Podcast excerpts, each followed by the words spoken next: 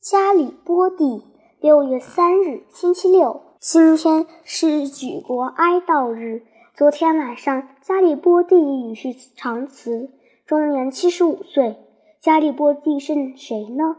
他就是那个把一千万意大利人从波旁王朝的暴政下解放出来的人。他出生于尼斯，是一个船长的儿子。他八岁时就救过一个女人的生命，十三岁时他曾救过一只满载同伴即将失事的小船，二十七岁时他曾在马赛的海域搭救了一名溺水的青年。四十一岁时，他曾在茫茫人海中救出一艘大船，使他免于一场火灾。为了使一个异族的人民获得自由，他曾在美洲辗转奋战十年。为了伦巴第和特兰提诺的解放，他曾发动了三次反抗奥地利人的战争。一八四九年，为了保卫罗马，他曾英勇抵抗法国人。一八六零年，他解放了那不勒斯和巴勒莫。一八六七年，他再次为保卫罗马而战。一八七零年，他为保卫法国而与德国作战。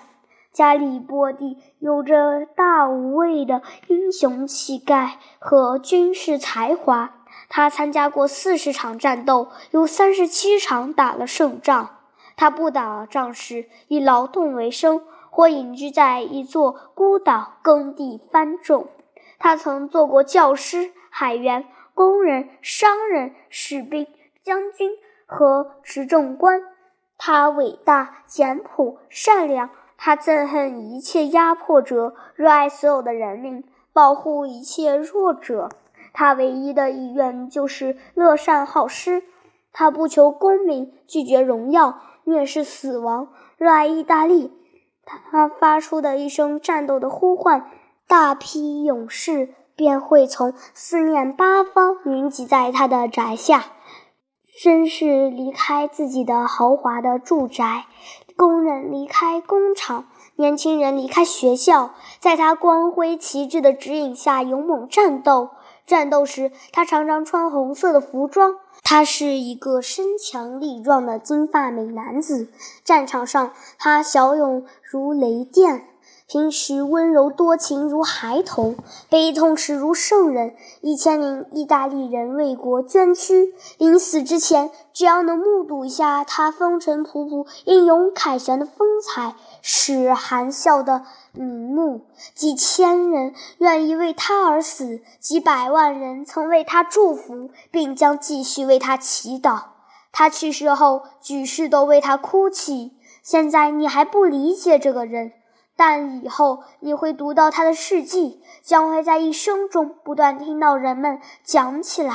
当你成人之后，在你眼里，他将成为一个巨人。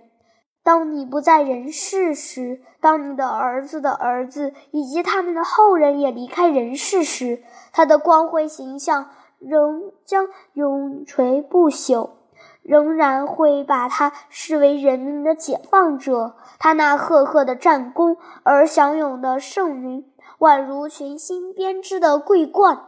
每个意大利人提起他的名字，他们的脸上和灵魂便会放出异彩。你的父亲。